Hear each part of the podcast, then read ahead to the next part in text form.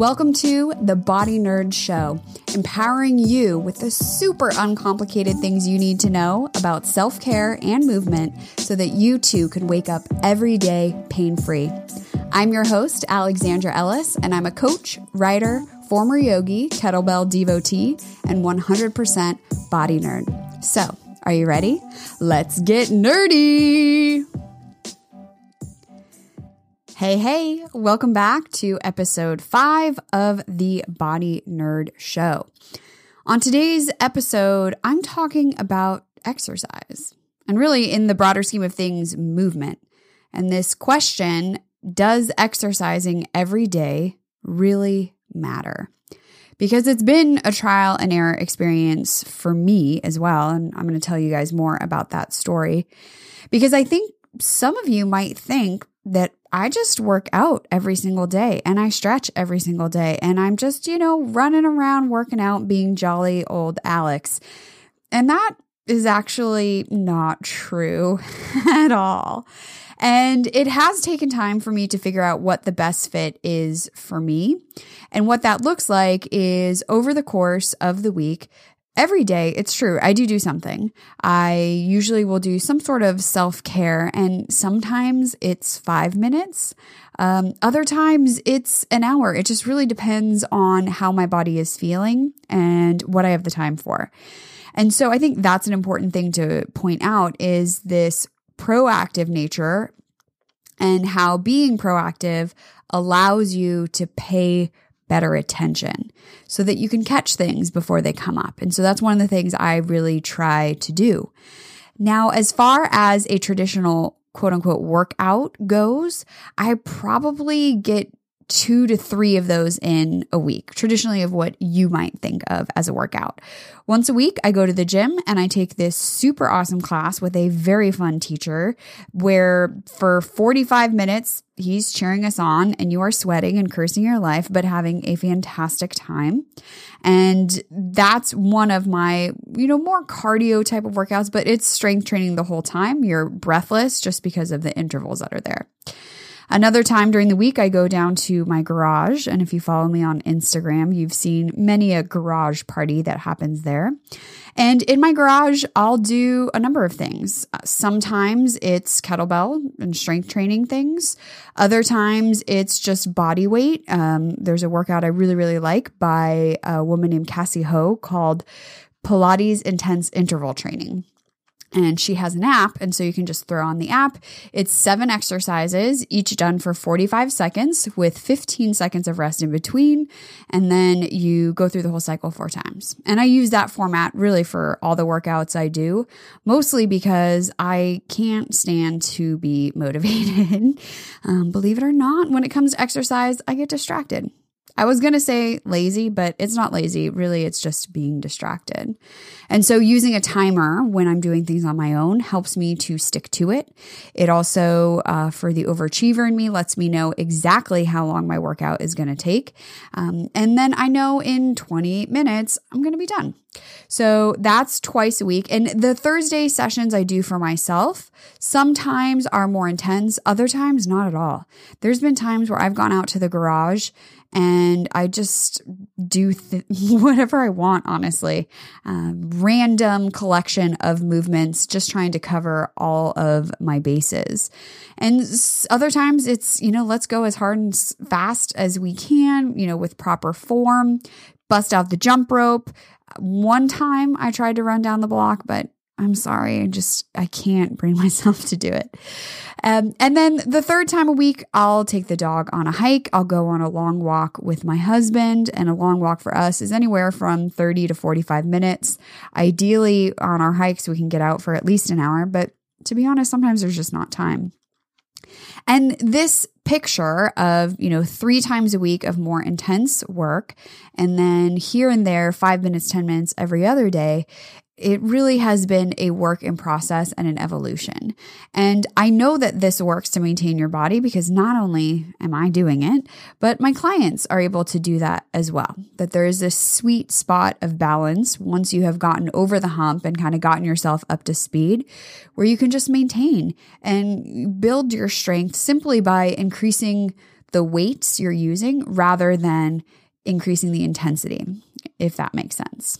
Now, this, again, hasn't always been the case. There used to be a time where I was working out 4 times a week. I would go early in the morning for a 7 a.m. boot camp, and it was super, super fun. The only issue with that, and I find that to be the case now, is there were so many days where I was underslept because in my mind, I was like, well, I have to go to boot camp tomorrow, and kind of ignored the fact that maybe I was going to bed at 11:30 or midnight because of some event that happened before. So now my priorities have shifted, and sleep is at the top of that list. But you don't need to work out 5, 6, 7 days a week at all. The sweet spot for you may be that, if that is, you know, where you feel the best. But before we dive in and really talk about, you know, what is the ideal number of workouts every day to do for you, to be honest, there's a big difference between what is considered exercise and what is considered movement. And one of the brilliant biomechanists that I have really learned a lot from and who shared this idea is Katy Bowman, and I'll put her links into the show notes. And Katy talks about exercise and movement as being circles, right? So everything that falls into the exercise camp is one circle. And then a bigger circle that encompasses exercise also is movement.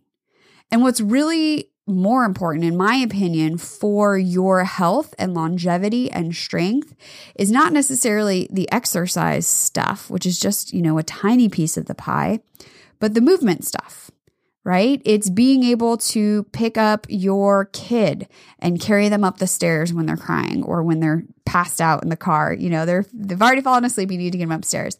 Being, you know, capable at movement is walking wherever you want, navigating weird obstacles without worrying that you're going to fall. It's the ability to just move through your day without really having to think about your body. And so when we differentiate between exercise and movement, chances are you might be getting a lot of movement. And so that exercise piece is less important. When we use exercise to make up for what we're missing in movement, it's not enough. 2 hours over the course of the week, even 3, let's say 5 hours over the week, doesn't offset the 40 hours of sitting. And in fact, you're probably sitting even more because on average, we're sitting 14 hours a day. So it's not the sitting that's the issue, because I'm standing, and, you know, ask any nurse who's standing for 14-hour shifts, and they'll tell you too that standing isn't the resolution.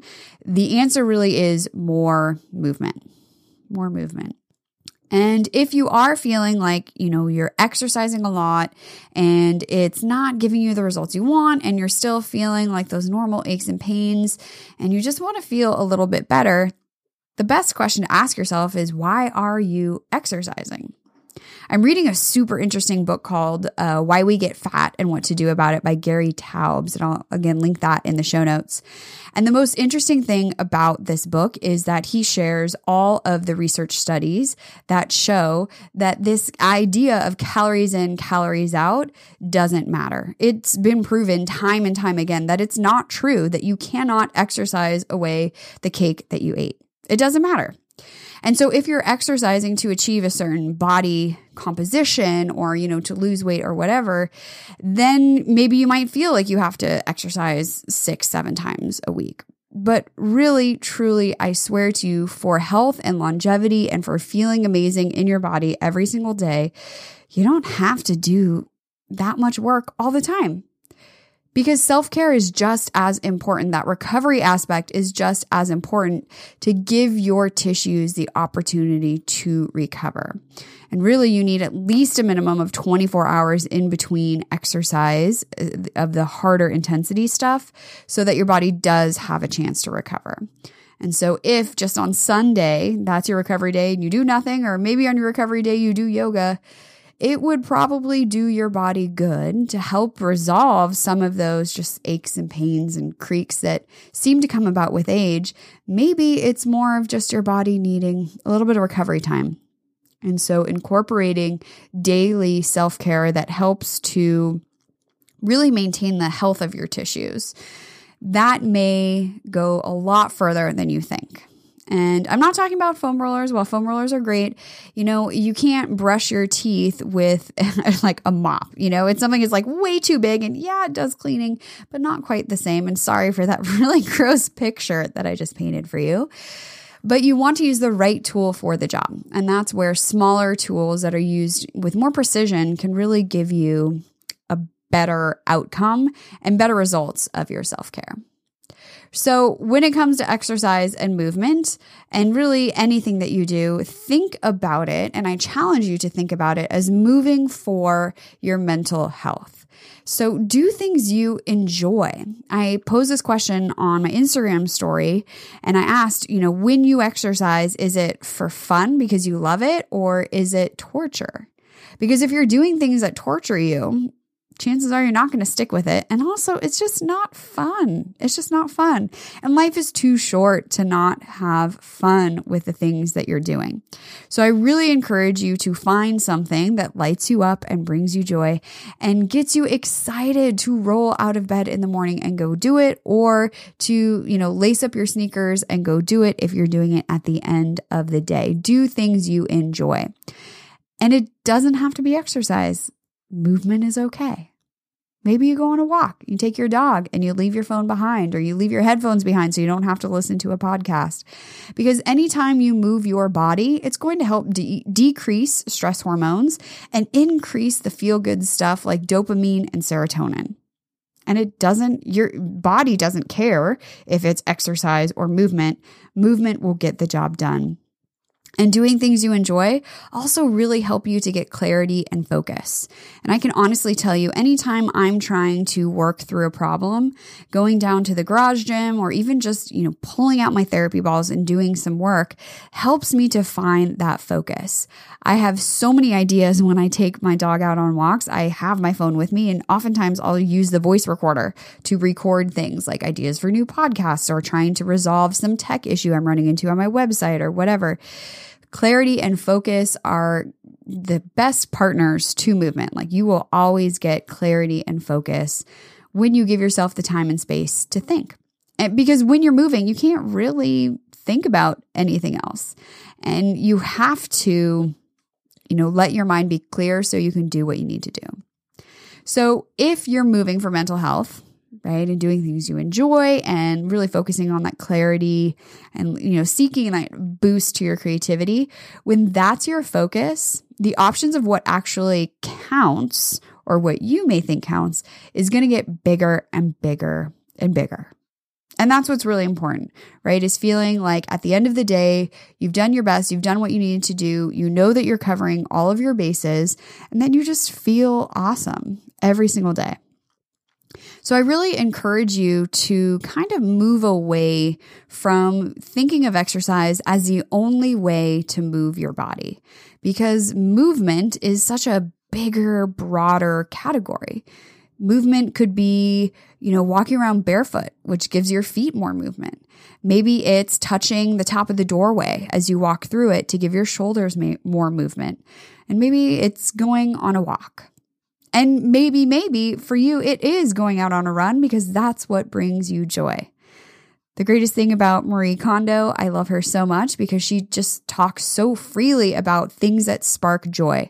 And just like having a closet full of things that spark joy is important, doing things on a daily basis that spark joy is super fun. It just makes everything so much more fun. I was recently in a workshop and the presenter started the workshop. It was about journaling. And she said, you know, let's just get on the same page here. No one is getting out of here alive, which is kind of morbid, but it's totally true. So why make this experience drawn out, long, and hard? Enjoy it. Enjoy the process and do things that bring you joy, and know that probably most of what you're doing counts.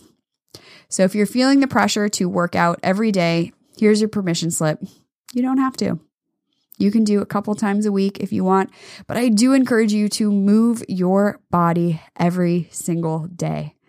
I'll be sharing with you guys soon my tips on how to get 10,000 steps a day and why it matters, so just put a pin in that. But for now, Just get out there and keep moving. Ask better questions and let's get nerdy because that's what we're here for.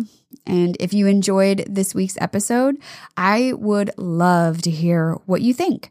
So you can reach out to me on Instagram. I'm at hollaformala, HOLLAFORMALA.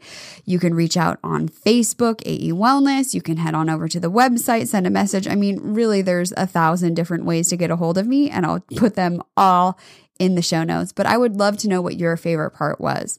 And if you are super into, you know, shouting from the rooftops and singing from the mountaintops, head on over to iTunes and leave a 5-star review and let me know what you think. That helps people find the show and also gives me lots of warm and fuzzies, and then I will appreciate you and love you forever. Share this with a friend, family member, and just help spread the word that your body is super cool and maintaining your health and taking care of it and getting stronger is not as complicated as you might think. I'll see you next week. Life without pain is possible. And if you're ready to break up with all the things that are only giving you temporary relief, I've got just the thing. Head on over to bodynerdshow.com to download a checklist with 9 simple things to soothe yourself when you're in pain. It doesn't have to be complicated, and it won't take you more than 15 minutes a day.